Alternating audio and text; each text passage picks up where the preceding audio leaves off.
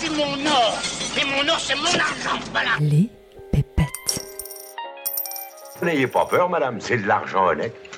Et honnêtement gagné. Les pépettes.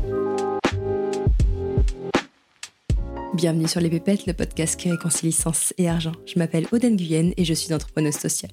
Je constate qu'il y a souvent une dissonance entre argent et sens. Comme si ça sonnait faux de générer de l'argent en exerçant une activité qui nous passionne et en ayant un impact positif sur la société. J'ai donc décidé de prendre le micro pour donner la parole à celles et ceux qui maîtrisent le sujet et qui peuvent nous offrir un nouvel éclairage sur l'argent et sur le sens qu'on lui donne.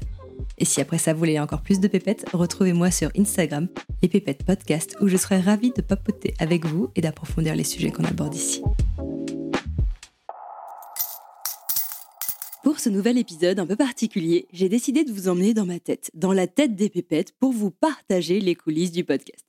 Et oui, parce que les pépettes existent maintenant depuis deux mois, et en deux mois, j'ai été pas mal secouée. Bon, je vous rassure, dans les bons sens du terme, j'ai appris et compris beaucoup de choses depuis que je me suis lancée dans le podcast. Donc je suis ravie de faire le bilan en cette fin d'année pour vous partager tout ce que j'aurais aimé comprendre dès le départ pour créer un podcast à succès et aussi vous dévoiler ce qui se joue derrière cette saison 1. Alors déjà, ceux qui me suivent sur Instagram l'ont vu. J'ai mis beaucoup de temps à lancer ce podcast.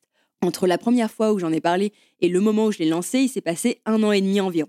J'en profite d'ailleurs pour faire un petit clin d'œil à Jérémy Clé du podcast Sens Créatif qui m'avait dit Aude, il n'y a rien de pire qu'un podcast qui sent la sueur.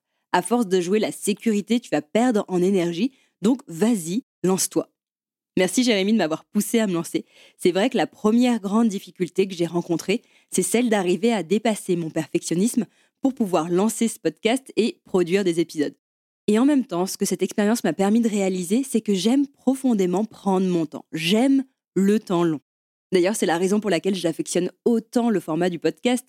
On est sur un temps long et c'est ce qui nous permet de prendre le temps de la réflexion et de creuser un sujet en profondeur.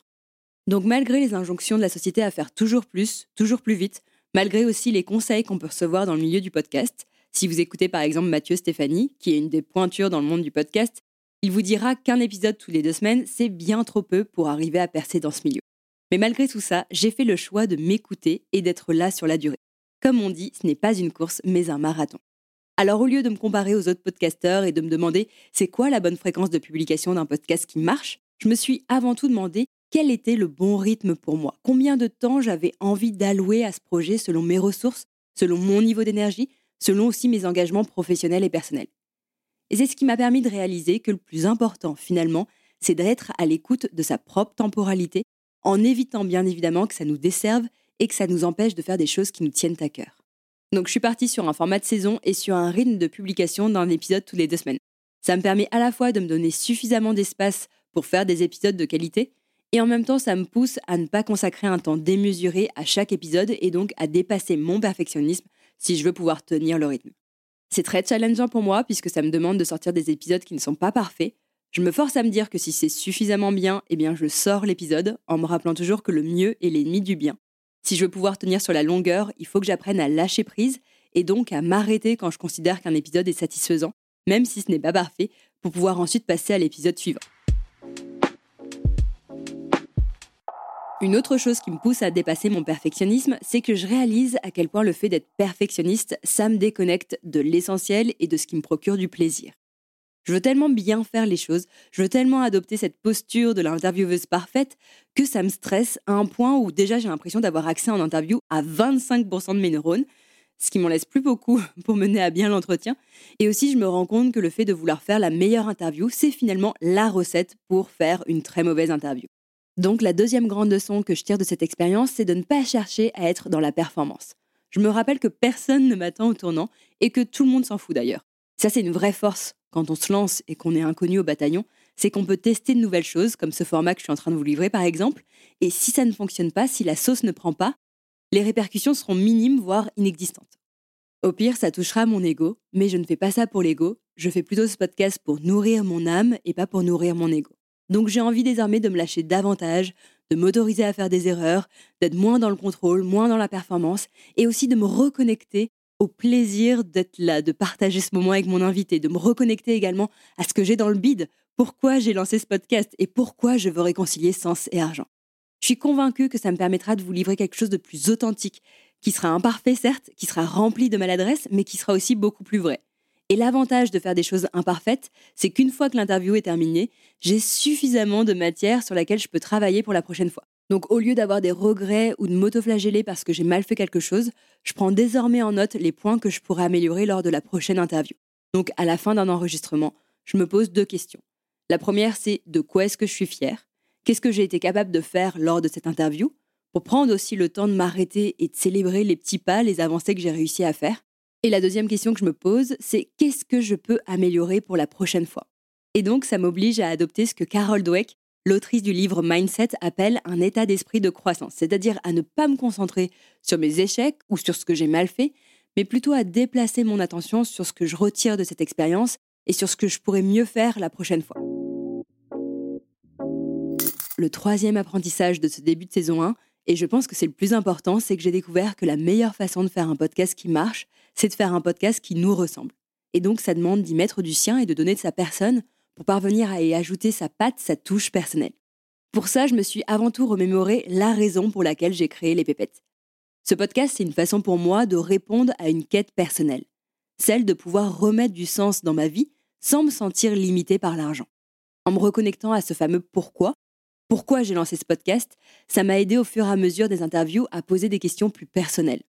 Et ce que j'ai compris grâce au retour de certains auditeurs, c'est que les questions que je pose et qui me prennent au trip, elles sont d'autant plus riches parce qu'au-delà du fait que ça réponde à des questions que je me pose sincèrement, ça fait aussi parfois écho à vos propres histoires, à vos propres expériences. Et c'est ce qui permet, je pense, de créer cette relation et de connecter d'humain à humain. C'est aussi en ça qu'une podcastrice indépendante se démarque d'une journaliste, parce qu'elle a cette liberté de ton elle a cette liberté de pouvoir donner son avis et de pouvoir poser des questions qui la touchent et qui sont donc à même de toucher davantage les auditeurs et les auditrices. D'ailleurs, c'est aussi quelque chose sur lequel je travaille en ce moment. Je veux pouvoir poser des questions épineuses, des questions qui dérangent, des questions qui interpellent et soulever des sujets qu'on n'ose pas aborder. C'est aussi pour ça que j'adore utiliser ce podcast comme une excuse pour parler de ce sujet tabou qu'est l'argent celles et ceux qui me connaissent dans la vraie vie savent que j'ai tendance à mettre les pieds dans le plat et à dire toujours les choses qu'il ne faut pas dire en société. Je suis sans filtre. Et donc si je veux réussir à créer des épisodes qui me ressemblent, je pense que ça va me demander d'assumer mon impertinence, mon côté incisif, et donc de me mettre davantage en danger en tenant des propos moins lisses, mais qui seront dits toujours avec beaucoup de bienveillance et sans jugement. Ce n'est pas un exercice facile parce que ça demande de se mouiller et donc de s'exposer davantage aux critiques, mais j'ai bien envie de relever ce défi pour 2023 afin de parvenir à donner ma couleur à ce podcast. Cette couleur, je la donne aussi en me dévoilant à travers les questions personnelles que je suis amenée à poser en interview. Je remarque aussi qu'en partageant des choses sur moi, en racontant une anecdote qui sert le propos, ça amène l'invité à se livrer davantage. Et l'intérêt pour moi d'exprimer des choses viscérales qui viennent du ventre, c'est que ça m'amène à être d'autant plus à l'écoute de mon invité. Alors j'essaye encore tant bien que mal de ne pas penser, de ne pas anticiper la question d'après, mais plutôt d'être pleinement présente avec mon invité. Et pour cela, je vais désormais m'obliger à ne plus prendre mon ordinateur pendant les interviews en présentiel, et je suis convaincue que ça va m'aider à être pendu aux lèvres de mon invité plutôt qu'être pendu à mes questions. Si j'arrive à faire ça, à être davantage connecté à l'instant présent, ça me permettra aussi d'être plus spontané, de saisir la balle au bon quand l'invité me partage quelque chose d'intéressant et donc de passer d'un format interview très scolaire à une réelle conversation. D'ailleurs, ça fait aussi partie des retours que j'ai reçus de la part d'auditeurs qui m'ont dit que je devrais parler davantage et être moins sur la retenue. Donc j'en prends note et je travaille dessus, mais c'est sûr que ça me demande aussi de dépasser ma peur du jugement et du regard de l'autre, et ce n'est vraiment pas simple pour moi de me mettre euh, entre guillemets à nu. Donc cherche à trouver cet équilibre entre poser des questions qui vous servent, qui répondent à vos problématiques, et amener des questions qui me touchent personnellement et pour lesquelles j'ai vraiment envie de bénéficier du regard de mon invité.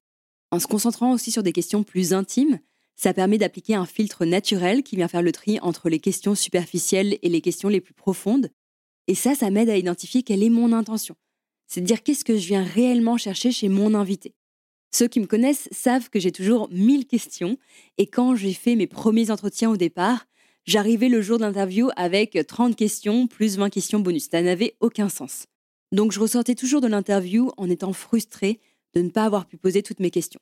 Et pendant l'interview, je pouvais aussi facilement me disperser et ne pas prendre le temps de vraiment comprendre la réponse de mon invité avant de passer à la question suivante. Et cette manière de faire, aujourd'hui, je réalise que c'est le meilleur moyen de faire une interview creuse, sans substance, Parce qu'avec toutes ces questions préparées, je ne me laisse pas suffisamment d'espace pour m'arrêter sur les réponses de mon invité qui méritent d'être creusées, d'être approfondies. Et surtout, je ne laisse pas de place à la surprise, à la spontanéité et donc à la possibilité de trouver des pépites. Donc ce que je retiens, c'est de partir de soi, de ses propres questionnements. Ça peut sembler de prime abord contre-intuitif lorsqu'on prépare une interview parce que jusque-là, je partais de mon invité, je créais mes questions à partir du parcours de mon invité, jusqu'à ce que je comprenne que ce qui fait une conversation riche, c'est lorsqu'on arrive à créer cette rencontre entre soi et son invité. Donc maintenant, j'identifie dans le parcours de mon invité les éléments qui vont me permettre de répondre à mes questions viscérales, et en faisant ça, ça donne ensuite naturellement une direction, un angle, un arc narratif à cette interview auquel je peux facilement me rattacher, tout en me laissant parfois la possibilité de bifurquer si mon invité m'emmène ailleurs, et si ça vaut le coup d'y aller et de m'engouffrer dans cette brèche. Mais dans tous les cas, j'essaye dorénavant de ne pas perdre de vue mon intention et de me souvenir, quand je perds pied en interview, de la substance, de la moelle que je viens chercher auprès de mon invité. Le fait d'avoir une intention bien définie en tête, ça permet aussi de tenir tête et de ne pas s'effacer face à un invité qui, de par son histoire, de par sa notoriété ou de par sa personnalité, peut avoir tendance à mener plutôt qu'à se laisser mener. Donc mon plus gros challenge dans ces cas-là, c'est de parvenir à recadrer mon invité si je sens qu'on s'éloigne de l'intention pour laquelle je le reçois sur le podcast. Ça, c'est la chose la plus difficile pour moi, et c'est ce qui m'amène à mon quatrième et dernier apprentissage, c'est d'être dans une relation d'égal à égal avec son invité. Jusqu'à présent, j'avais tendance à mettre mes invités sur un piédestal parce que toutes les personnes que j'accueille sur ce podcast, elles m'inspirent d'une manière ou d'une autre. Mais ce que j'ai compris, c'est que c'est une chose d'être inspiré par une personne et c'est une autre chose d'être admiratif. Le problème d'avoir mis mes invités sur un piédestal, c'est que je pensais au départ que ça les valoriserait et donc ça les mettrait en confiance pour se livrer au micro des pépettes. Mais ce que je remarque, c'est que quand on admire une personne, quand on l'érige en super-héros, ça crée une distance avec cette personne et donc on n'arrive pas à connecter avec elle. Alors que ce que je cherche à faire avec ce podcast, c'est tout l'inverse.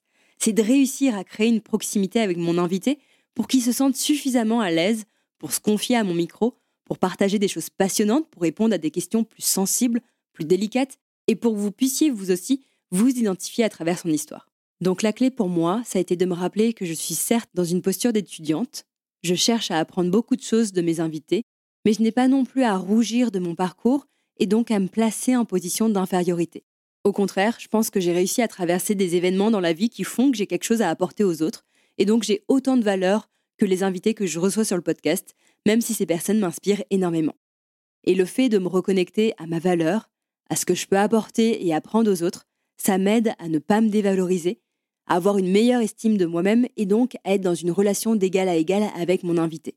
Et je pense que c'est une condition nécessaire pour faire en sorte que chacun puisse se mettre au diapason de l'autre lors de l'interview et créer une connivence qui sera propice à un échange plus intime et donc plus intéressant pour vous comme pour moi.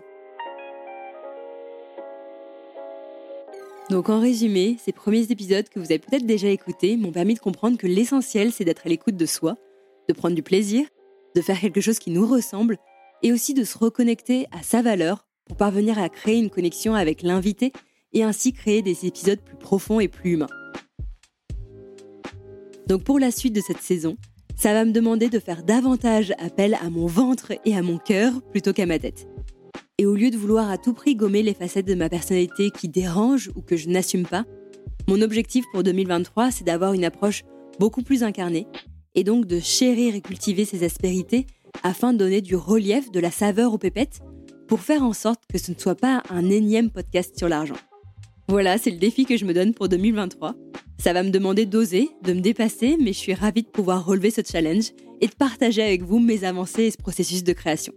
D'ailleurs, dites-moi sur Instagram si cette première capsule dans la tête des pépettes, ça vous a plu. Sinon, je mettrai ça de côté et on n'en parlera plus. Je vous retrouve l'an prochain, mardi 10 janvier, avec un super invité et un épisode dans lequel j'ai mis justement mon cœur et mes tripes. Donc j'espère que vous serez au rendez-vous. Et d'ici là, je vous souhaite de remettre du sens dans vos finances.